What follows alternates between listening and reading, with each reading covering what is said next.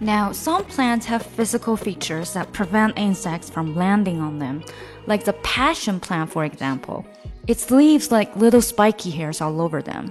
They're like spikes sticking out of the plant that are so numerous and dense that they prevent insects from landing on these leaves. Basically, there's just no room for insect to land. And since insects can land on the leaves, they can't eat them. So the little hairs serve as a physical feature that helps protect the passion plant from insects. 新的一周又开始了，今天又是我们的学术类练习。更详细的讲解，请点击我的名字查看听力阅读专项提升。关注公众号 ES Post，每天接收跟读推送。Well, it's probably not my place, but I'm gonna say it anyway.